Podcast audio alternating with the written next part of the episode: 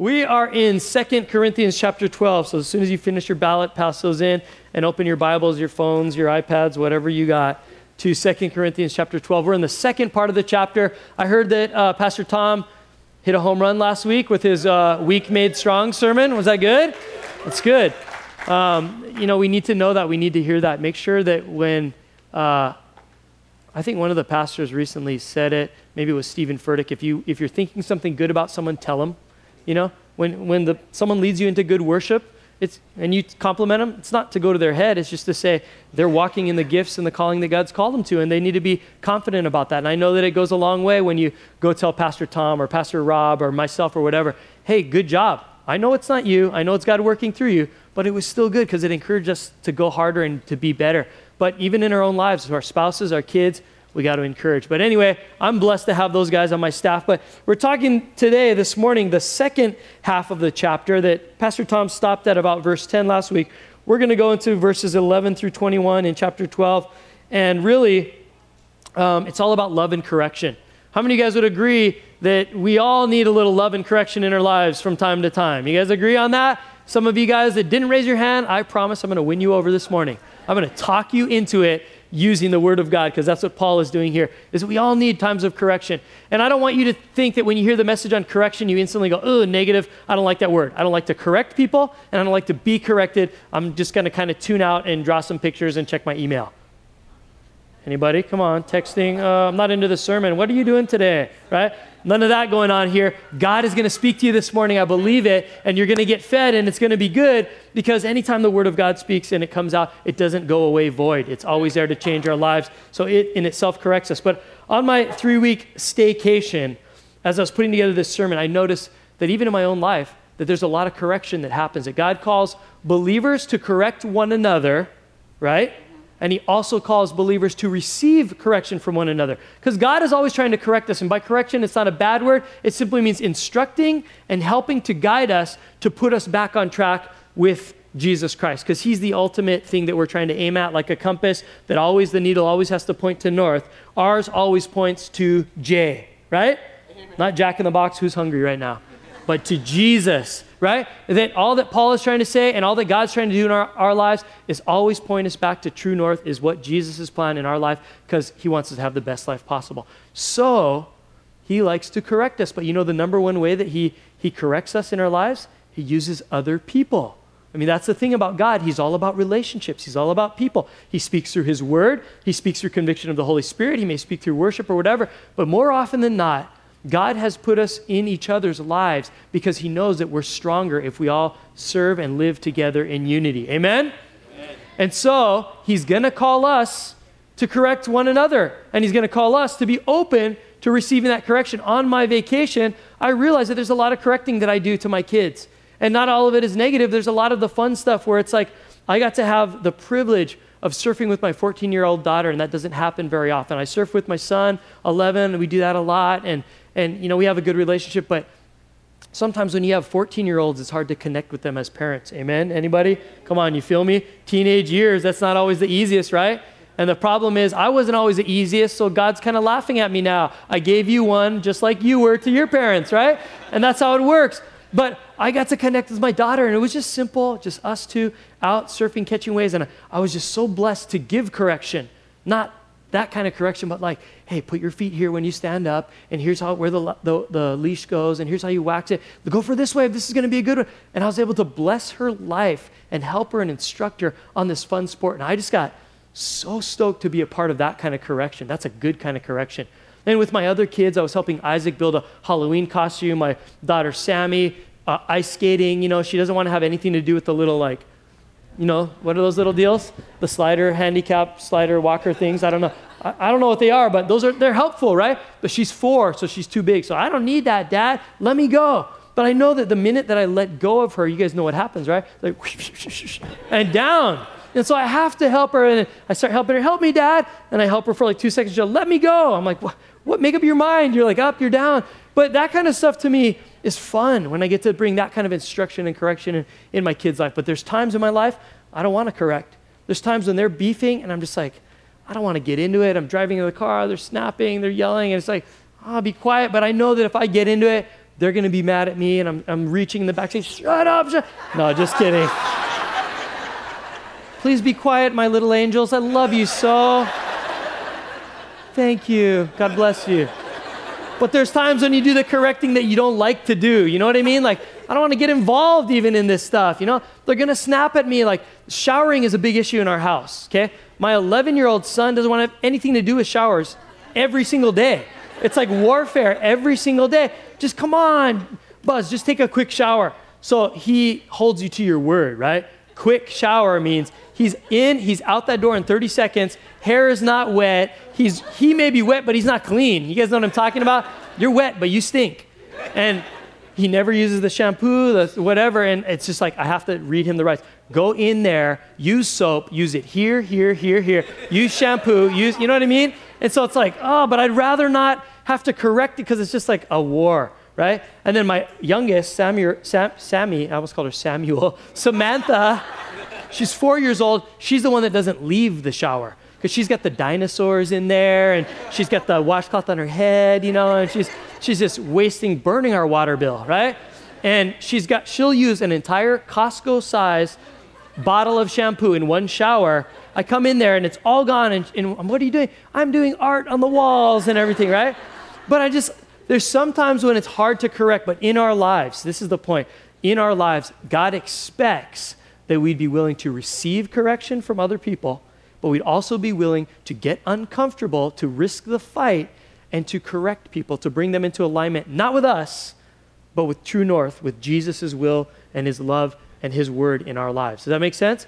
So it's necessary and it's helpful. And here's Paul giving us some, some examples this morning. And I'm going to give you guys, if you're taking notes, which I hope you are, I'm going to give you four things about how to give correction well and I'm going to give you four things about how to receive correction well. Then we're going to talk about what type of correction we ought to give. But look at 2 Corinthians verse 11 in chapter 12. Paul says to the Corinthian church, who he, he started and he loves, and he keeps having to correct them, he says, You've made me act like a fool boasting like this. Again, this is stuff we've been hearing throughout all of his letters. Paul is like, I'm tired of trying to prove myself to you guys that I have authority to speak into your lives. Look, I love you. I started the church there. What more do you want? Stop making me boast. Even though I'm boasting about God, it's just, I'm tired of it. It's redundant already. Goes, Stop making me act like a fool. You ought to be writing commendations for me, for I am not at all inferior to these super apostles, even though I am nothing at all. It's a weird statement. I'm not inferior to these super apostles that go around and teach in your churches and you think are so great. I'm not inferior to them, but really, I'm just nothing at all. Here's in Paul the perfect balance of the Christian life our attitude should be. It's all about God. I'm not inferior. But me and my own flesh, I'm nothing at all.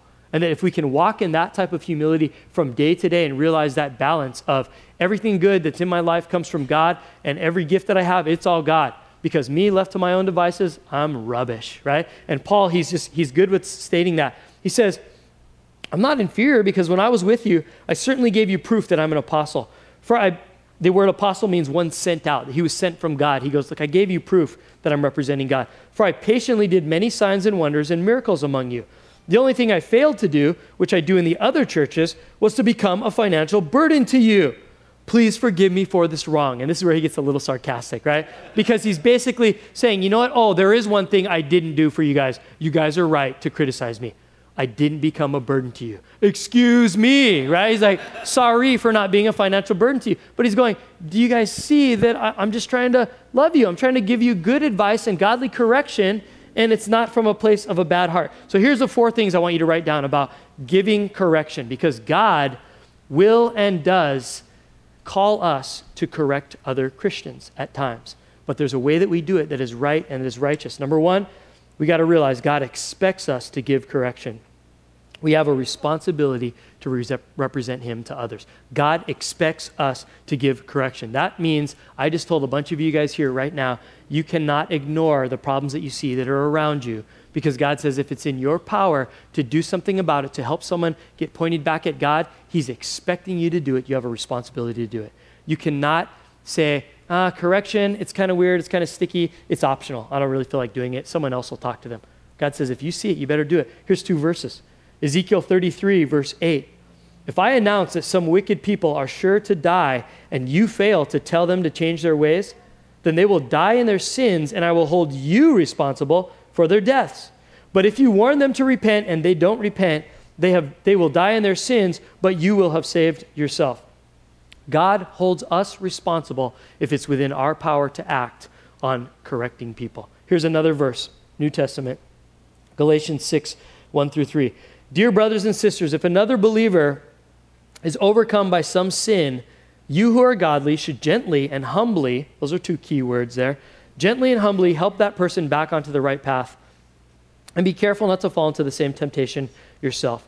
Share each other's burdens, and in this way, underline this, obey the law of Christ. We are obeying Christ when we share each other's burdens and we point out the wrong in people's life and we gently and humbly put them back on track. It's an act of obedience. He says, in this way, we obey the law of Christ. If you think you're too important to help someone, you're only fooling yourself.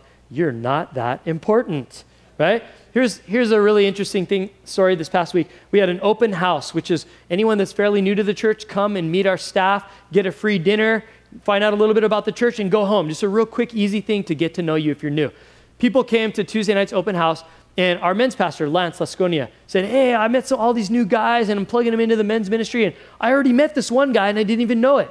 And I don't, I don't even remember the name of the guy or whatever. He was just telling me the story.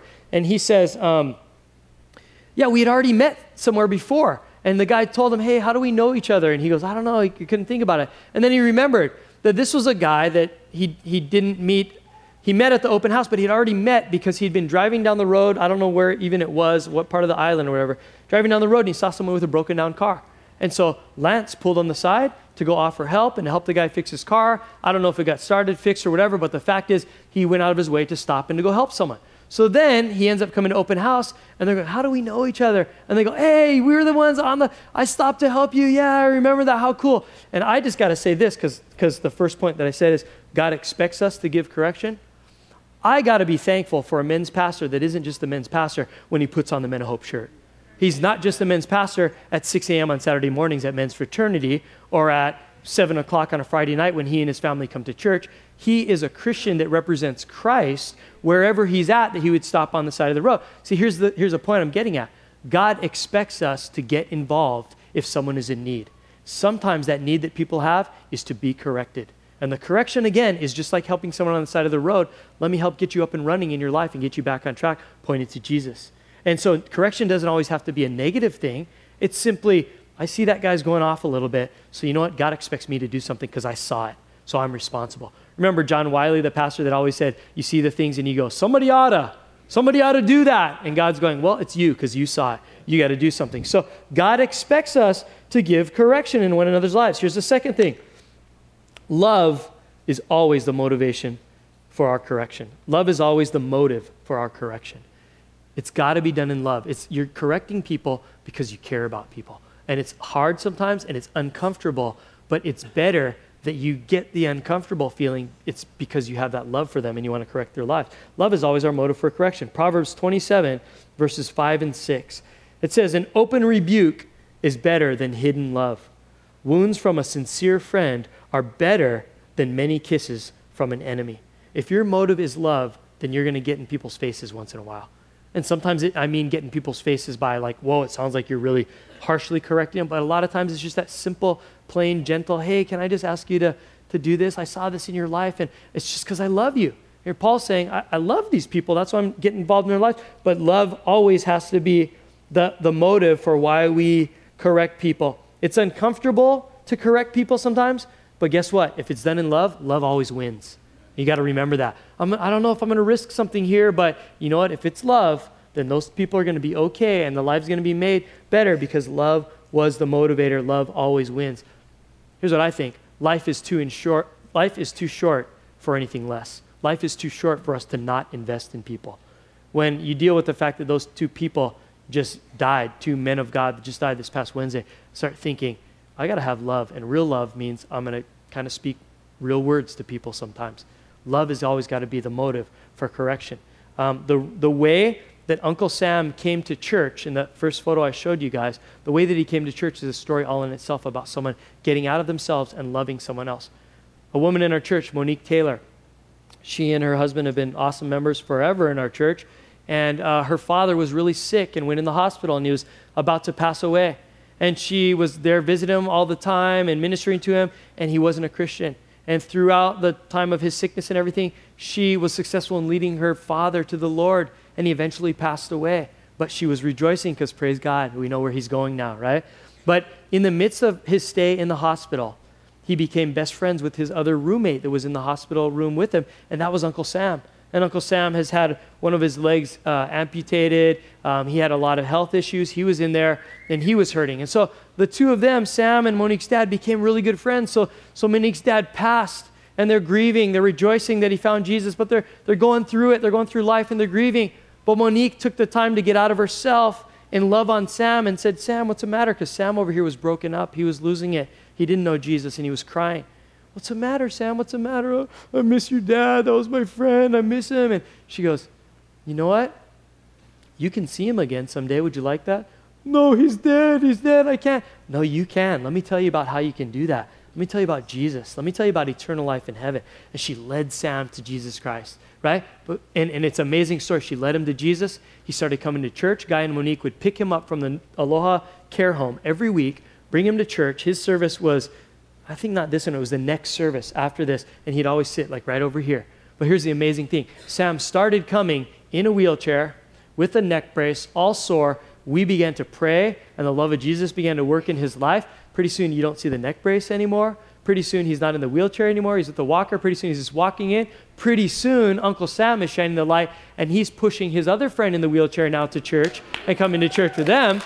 Now, get this Monique and Guy and their mini church set up a system where about six mini churches, eight mini churches, something like that, they do a rotation where they go and they would bring mini church to the care home for Uncle Sam, for Mike, for the guys that are in there. And there's this amazing story. But you know how it started? It started with Monique saying, I'm in the middle of grieving and my dad and all this. But you know what? I still got love for other people. And I see a need. And poor Sam is hurting over here. So I'm going to go love Love should always be our motive. We should be ready in season and out to go show love. Love has to be that motive for everything that we do. Here's the third thing I want to give you about giving um, love and correction correction is not the same as judgment. Correction is not the same as judgment. If you leave it at judgment, here's judgment. Judgment loves to point out what's wrong about people. Correction likes to point people to what's right. You see the difference there?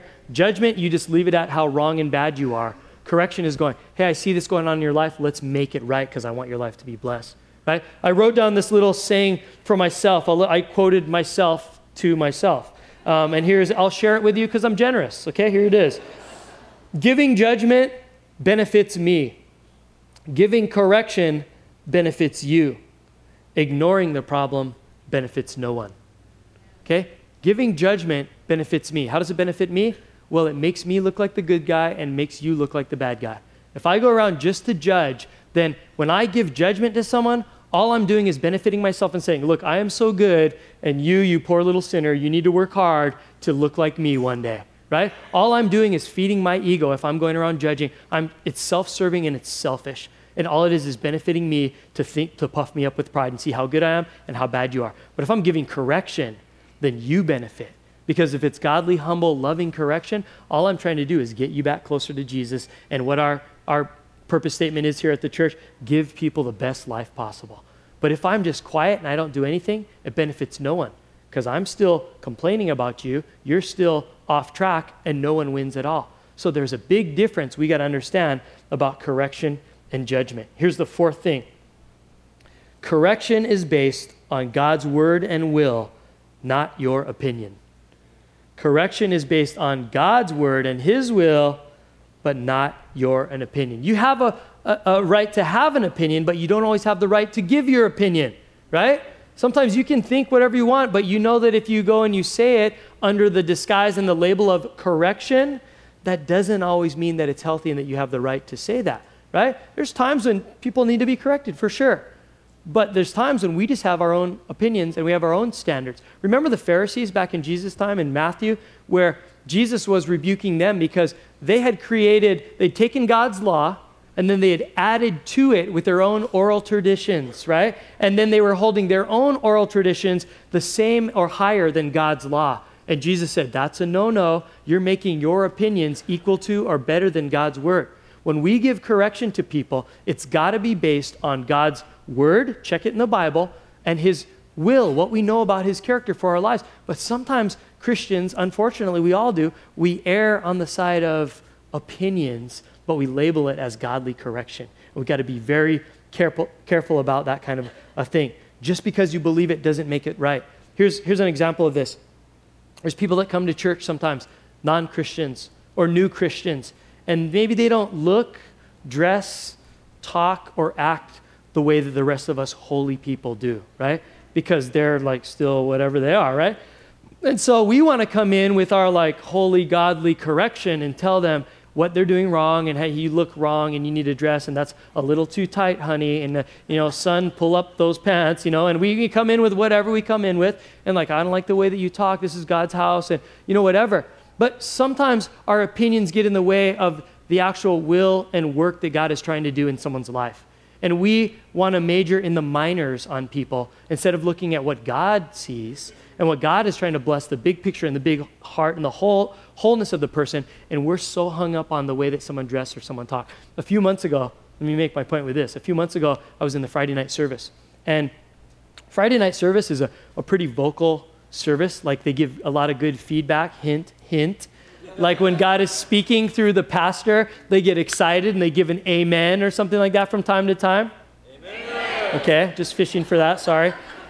But Friday night's a pretty vocal service, so that when you know we get into it, and we've got folks from Hina Mauka, the Drug and Alcohol Treatment Center up here. We've got all the parents of all the junior hires in our junior high ministry. We've got all these college kids. We've just got a really cool, eclectic mix of people, but they're just vocal and they have a good time. You guys the same too, not knocking you, I'm just saying. I like that service too. But they they come and they're real vocal. But but there was one guy one week that was like obviously new, probably to the Lord, probably to the church probably new to sobriety. It sounded like it from what he was saying. But he came, and I'm not knocking it, I'm just describing you this guy. I would be preaching amazing words from God, right? And everyone's a- saying amen. One guy was just a little extra excited, and he was given, F yeah. he was going, he was real excited. Right? Everyone else is like, yeah, Carl. And one guy's just giving the extra exclamation point, right? The F bomb. F yeah, preacher. And he's sitting in the back and he's giving some of those, F yeah, mother effer right? I'm serious. And people around are like, and I'm hearing it from up here. He was in the back, and I'm like, is he saying what he, I think he's saying? I'm like, so I'd try it out. I'd say something really good, and just, yep, he's saying it all right. And after service, I remember the reaction of some of the other people, and just like, oh my gosh, you heard what the guy's saying, this and that. But you know what I'm thankful of, at least to my knowledge? is that we didn't have anybody go over there and say, brother, you can't come to this church. You cannot talk like that. You can't. And I'm not saying it's that's okay. I'm not saying it's proper that I use that kind of language or that the worship leaders use that kind of language or whatever. But here's what you got to understand. Here's a guy that doesn't know Jesus and he's coming to our church to find Jesus. And when you're in the world, that's how you talk, right? And so he's coming. We got to be careful because we can put our opinions on people and we can miss the work and the will and the and what God is trying to do in people's lives. You guys get what I'm trying to say here? Be careful of your own opinion of correction when you got to see the big, big, big picture that the Pharisees always were um, coming against Jesus and criticizing him. Why do you hang out with these tax collectors and sinners? What did Jesus say? The sick need a doctor. Amen. How is the world supposed to, to know Jesus Christ if the church doesn't let him in? If we scare them away because we're so opinionated. Now, I'm not saying that we reject every opinion because there's healthy correction, but sometimes the opinion gets to be more important than God's opinion, right? So we want people to bow to Jesus, not bow to us, right?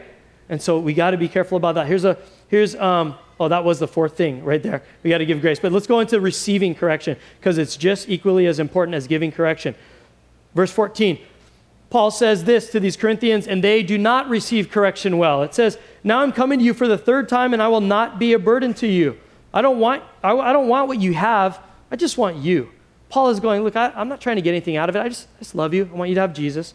After all, children don't provide for their parents, rather, parents provide for their children. I will gladly spend myself and all that I have for you, even though it seems that the more I love you, the less you love me. Some of you admit that I was not a burden to you. That's great. But others of you still think that I was sneaky and I took advantage of you by trickery. But how? Did any of the men that I sent, sent to you take advantage of you? When I urged Titus to visit you and sent our brother, our other brother with him, did Titus take advantage of you? No.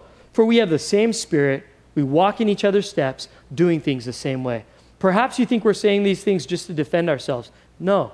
We tell you this as Christ's servants, and with God as our witness, everything we do, dear friends, is to strengthen you. Some of these guys couldn't receive the correction that Paul was trying to bring them. Even if it was for their own benefit, they couldn't receive it. So I want to give you four things about how are we to receive correction when people try to speak into our lives and give us cor- correction. Here's one of the things about, about receiving correction. Check the heart behind the words. Check the heart behind the words. Think of when people have come to speak into your life and think of how important it is to know their heart. Because here's Paul saying, Guys, I'm trying to get you back on track, but not for me. I just want you. I don't want anything you can give me, anything I can get out of it. You know that I love Jesus. You know that, that Titus and the other brothers, we're all on the same play page. We're all just in it to love you and to glorify God. Look, I've never been a burden to you. And Paul was trying to say, check my heart behind what I'm saying. Don't just listen to my words, oh, I'm correcting you. I don't like to be corrected. Wait, listen to why I'm saying it. It's because I love you. He says in 1 Corinthians 4:14, his previous letter, he said, I'm not writing these things to shame you, but to warn you as my beloved children. Check the heart behind the message when someone is trying to correct you. Don't write them off immediately because you don't want to be corrected. You think you know it all. Listen to the people's hearts that are coming. You know, if my wife is talking to me, my kids, my, my friends on staff, my good friends that know my life, if they're coming with humility and they're just saying, Carl, you got to work on this or something, then I need to listen to their heart, and consider the source. These are people that know me and they love me, so I'm going to listen. I may not want to hear it, but it's coming from trusted friends. So you know what? I'm going to be a little bit more open to this thing. And Paul's saying sometimes we just got to listen to the heart. When I was a teenager, man, I didn't like to hear what my parents had to say, especially my dad. And anybody in here can relate? You weren't the greatest kid in the teenage years, right? And um, many times my dad would come and talk to me, and he'd just say things for my benefit, but at the time I didn't see it. I wasn't checking the heart behind the words. I was just listening to the words. What? I got to have a curfew? I got to come home at 11 o'clock at night? oh, you know what? You're just bumming me out right now. I'm just mad about that. I don't like to hear those words.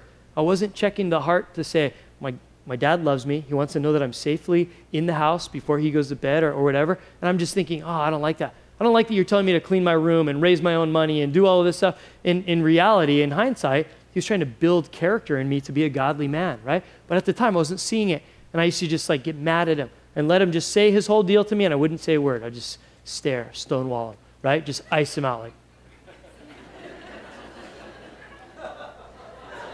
shut the door, go in my room, right? Any of you like that? Or I'm the only evil kid in here? Come on, guys. Make me feel. Some of you guys are like, okay.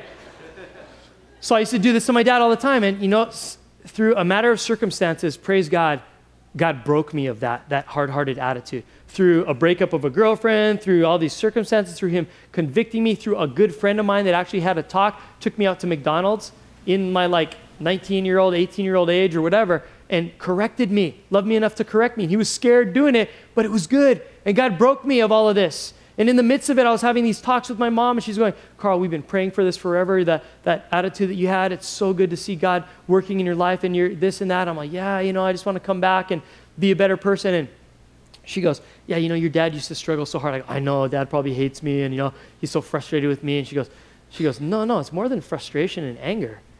You used to break him down. And I'm like, what do you mean? You know? She goes, No, after every one of those talks where you would just stonewall his face, you know, and whatever, and walk away and just, that's what I would say, whatever. right? Such a um, clutch word, yeah, whatever. So powerful. But I would do that, and she goes, No, he, he would go in the bedroom, shut the door, and he would bawl his eyes out. He would cry over you. You're his son, he loves you. And I was just like, uh, uh, you know? It rocked me and it changed me to learn to be a person that listens for the heart behind the words. When people are trying to correct you, more often than not, look at the person who it is, look at the source. If it's someone you love and you trust and they want what's best for you, maybe you ought to listen. Don't take such offense. On the other hand, if the person that's giving you the words of correction or whatever, you check the source and you find out, wait, you're correcting me on this and I'm starting to feel bad about myself. But if I do the homework and I check you out, you're walking around the church and you've just given negative criticism to about 18 other people, and I consider the source and I go, I think that's just judgment. I think you're just putting stuff on. I'm going to go ahead and refuse to receive the words you're giving me because it was going to make me feel bad about myself. But I'm going to check the source. I don't think you're in the right attitude or the right spirit. There's times when people are going to give you advice. You got to check the source and you got to check the heart behind the words. Here's what the Bible says um, regarding this in Psalm 141, verse 5. David himself said, Let the godly strike me. It will be a kindness. If they correct me, it's soothing medicine. In other words, it's going to be good for my life. He says, Don't let me refuse it. But I pray constantly against the wicked and their deeds. That there are some people, you listen to the words and you check the heart and you go, Your heart's bad you're just trying to put me down or you're just trying to criticize me and I can confirm it with it's, it's a pattern in your life. You're not submitted to anyone. You don't let anyone speak into your life. So you know what? I'm just going to go ahead and say, no thanks. I'm not going to I'm not going to listen to those words. But check the heart behind the words. Here's the second thing about receiving those words of correction. Check the words behind the heart. Just as much as you want to check the heart of the person that's saying it, you also want to verify that the words line up with God's will for your life. And it's not just someone that you trust and you love speaking kind words that are good words, but they're not God's words in your life. Does that make sense?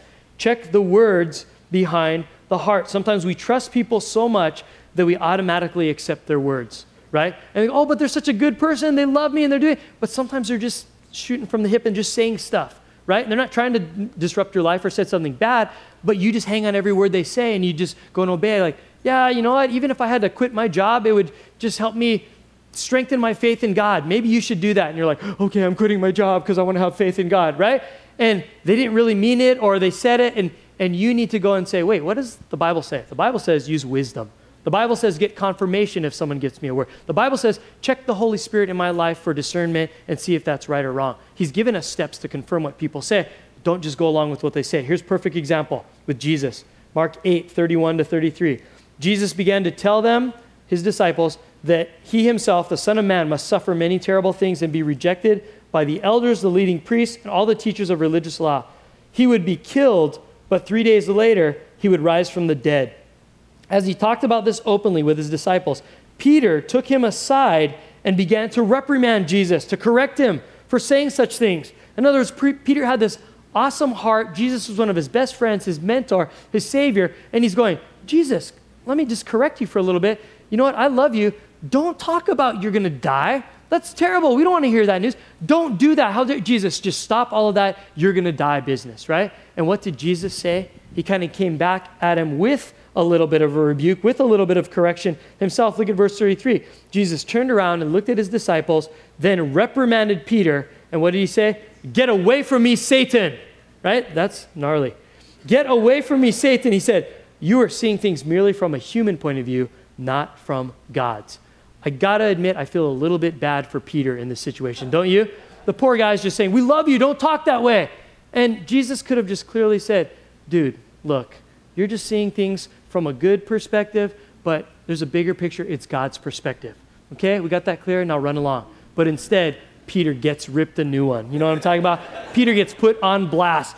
Get away from me, Satan. You know, I can just imagine Peter like, oh, oh I'm sorry, man. I love you. Ah, you know, and Peter goes into counseling over it. But, but the point that Jesus is trying to make is that we need to be careful because sometimes we have our own point of view and people want to give you correction and they're good, well meaning people, but we got to make sure that it's not just good words, it's God's words. We got to make sure it lines up with the Bible, lines up with God's will for our life. We get confirmation from other godly people and hey, what do you think about this word? And let's pray into it. What does the Holy Spirit have to say? What does the Word of God have to say? That's what I mean when I say check the words behind the heart. Sometimes you just got to confirm that good hearted people might not be saying the absolute best, just something that seems kind of good. Here's the third thing about um, receiving correction check your own heart and attitude.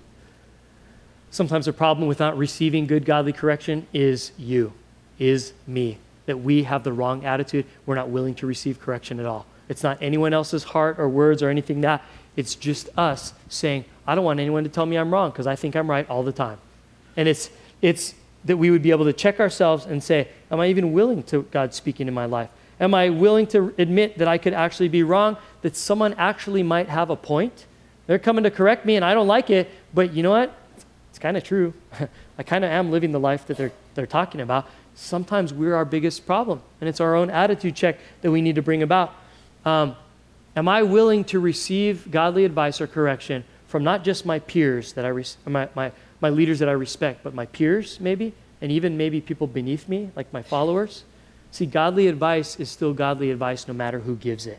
And we got to realize that sometimes God uses children to speak into our lives. I was talking to a brother, he had to leave already, but he was this morning, and he said part of the, re- the thing that brought him to Jesus Christ was he was against all of it and everybody witnessing to him, but his friend's little daughter was encouraging him to find Jesus and speak to Jesus, and that broke his heart.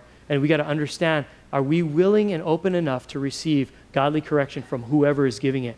Sometimes the most random people will have a word from the Lord for you if you're open to receive it. But if you're automatically like, no, I'm good and I don't trust you, then you miss out. So sometimes we need to check our own heart and attitude. Here's a fourth thing when receiving correction know that correction is good for me. To know that correction is good for me. And then, kind of a couple subpoints under that correction is not rejection, correction brings protection. It's good for me if I understand that it's, it can benefit my life, it's not people rejecting me and making me feel bad, but it can actually bring protection if I'm willing to understand that it, it could bring life. Proverbs 10 17 says, People who accept discipline are on the pathway to life, but those who ignore correction will go astray. I was reading in the book of Jonah recently. The whole book of Jonah is about God telling Jonah, Jonah, go talk to the people of Nineveh. I'm going to destroy them because they're evil. You need to correct them. And perhaps if they get corrected, they'll come back on that pathway to life and I will spare them. And Jonah instantly runs away, and you know the whole story. But when Jonah finally did make it to Nineveh, he said, God's going to destroy you in 40 days. And they said, We don't want that. We'll take the correction, right? We're open to that correction. We're going to receive that correction. Well, correction is good for us. They repented, they prayed, they fasted. God spared them. It led to good life. We got to understand in our own lives that correction can actually be a good thing. If someone's trying to speak, there's going to be something good that comes out of it. There's a reason that I need to be correct, corrected. It's going to protect my life. My youngest daughter, Sam, four years old, um, with our new puppy, Richter, she's always getting into it where we're hearing, we're upstairs in the bedroom, she's downstairs. Dad! She's screaming, she's crying, Dad, Richter, it's Richter. And we go downstairs and she's like, ah, and her hand is like in his mouth, right? he's pupping, he's just like, ah. And she's like, ah, crying, Dad, get him off, get him off. And, I, and she's like, he always bites me. And, I, and so I give her a little word of correction that I always give her. Sam, when you chase Richter around the house and you're dancing around him and screaming, and you put your hand in his mouth, he's going to bite you. And it's going to hurt. And it's not going to be good.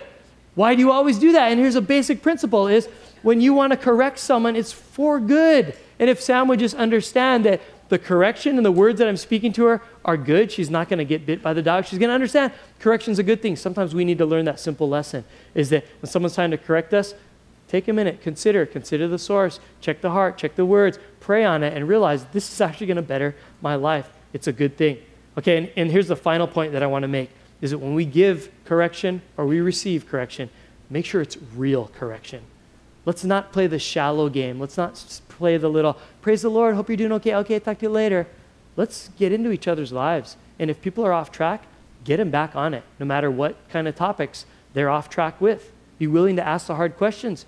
And if someone's asking you the hard questions, be willing to stir that stuff up and get it out because it brings freedom. Here's what Paul says in verse 20 I'm afraid that when I come, I won't like what I find and, and you won't like my response. I'm afraid that I will find quarreling, jealousy, anger, selfishness, slander, gossip, arrogance, and disorderly behavior. Yes, I'm afraid that when I come again, God will humble me in your presence and I will be grieved because many of you have not given up your old sins. You've not repented of your impurity, sexual immorality, and eagerness for lustful pleasure. Paul wasn't afraid to address the hard topics. You guys see that? The stuff he's calling out on people, no one is going to like them being called out on those things. But Paul says, it's for your benefit. And if I'm going to get real with you, I'm going to get real with you. I'm going to get deep, and we're going to talk about these subjects in your life. We're not going to leave it at shallow. When I go to mini church, I expect that I'm going to really get into people's lives, and they're going to really get into my life because I need that. And so at mini church, if someone's asking you a question, it's not going to be like, hey, can we pray for you? Yeah, I was angry at my boss today. Okay, let's pray for anger at the boss. No, can we push it a little step further and go, do you have ongoing anger problems in your life? Is there maybe some unforgiveness or bitterness that you have from way back that we need to really get real and raw and uncensored with so we can heal the whole you, not just the little part of it? Here's three things I want to give you about being real and uncensored. First of all, write this down Kill the root, not just the fruit. If there is a tree of sin that has taken root and is growing in your life, and you're seeing the symptoms of it, the fruit, a lot of times what we want to do is take that fruit, yank it off the tree, and kill that fruit. But you know what happens? It grows right back because we didn't kill the roots of sin in our lives. We don't want to go deep. We just want to, yeah, I'll pray for you, and that's good. But God may be saying, you want real correction? You want to really help that brother, that sister? Go deep. Get real. Kill the root of that sin in their life, not just the fruit. Treat the disease, not just the symptom. If someone's walking around with pneumonia and they've been hacking and coughing for two months and they're just like, ah, do you offer them a cough drop? Or do you tell them to go to the doctor and get penicillin, right? Think about that. But in our lives, sometimes we want to be people that, I corrected him, but you're not really getting into it in their life. If you really love someone, be willing to get real and to take it deep. In James 1:15 it says, "When sin is allowed to grow, it gives birth to death." See, we got to go real and be deep in people's lives. That means on the giving part and also on the receiving part. If we want true freedom, we got to really go deep. Here's a second thing about real and uncensored correction. If you care enough to complain, you should care enough to correct. If it's disturbing your life so much that you're aware of the problem in someone else's life, and I'm looking at Frank over here and I just, oh, Frank, he's got that problem, and I'm over here so bothered by it, right? I'm telling my wife about it. Man, his pants are just too high. He pegs his jeans, and I see his ankles, and that bothers me. I gotta need to set Frank straight with some fashion advice, and man, I can just see those ankles, and it bugs me. You know, I'm just making something up for the sake of, I love your ankles, Frank, they're beautiful. But I'm saying, if I got something that I'm all complaining about, and I'm just like, ah, you know, my wife will say to me so often, then, then not she'll come around, she'll go, oh, did you talk to him about it? No. Right? Well, whose fault is that then? Right? It's my fault at that point. And if I, if I care enough to complain about someone, ought to, I ought to care enough to go in there and correct it. Because otherwise, they're going to keep doing it, and I'm going to keep being bothered. So nobody wins, right? But if I'm actually care enough to go, man, I see that, they're headed for a fall, they're getting into that relationship, it's not going to be good, it's not going to be good. Oh, did you talk to them about it? Oh, no. I should do something about it. If I care enough to complain, I better care enough to correct that in, in someone's life. Here's the third thing about real and uncensored correction, whether you give it or you receive it. Write this one down. This is very important. Being real is embarrassing. Just know that right off the bat. Being real and deep and uncensored like this, it is embarrassing. It should be embarrassing to a Christian. Shouldn't sin be embarrassing to a Christian? We should never get to the point where we are happy and complacent and okay with sin in our lives. It should always be convicting and it should always stir up a little bit of like, oh, yeah, I am embarrassed. I'm trying to live for God and I'm dealing with this. However, here's what I want you to hear, and I want you to hear my heart on this. How much better is it to expose the sin, to be embarrassed, but then to be completely free of that in your life, versus someone that says, I'm going to save face, so I'm not going to be embarrassed, I'm going to hide the sin, and then I'm walking around with the bondage and the burdens of sin all the rest of the days of my life, and this sucks. Do you want to be a little bit embarrassed and find total freedom in Jesus Christ? Or do you want to be someone that saves face and lets the sin go unchecked? yes, being real is embarrassing, but it's worth the embarrassment. Amen? And when I've had people before call me on stuff, and I'm like, oh my gosh, I can't believe I'm telling you. Yes, I did. Yes, I'm so ashamed. I'm such a sinner. I'm such this. But if they're coming with the right heart and they love me and they're not pronouncing judgment on me, but they're just trying to get me back on track, then you know what? The embarrassment quickly disappears when I'm able to really let go of the exhaustion of trying to hide it in my life and go, yep, there it is. And I expose it. And then guess what happens? The Holy Spirit, Jesus comes in, my church family members love on me, and suddenly I'm not carrying that weight anymore. And the embarrassment's gone because I can walk with my head held high, not look back over my shoulder. What a good thing.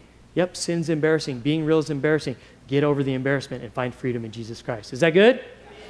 Has this been a good word for you guys this morning?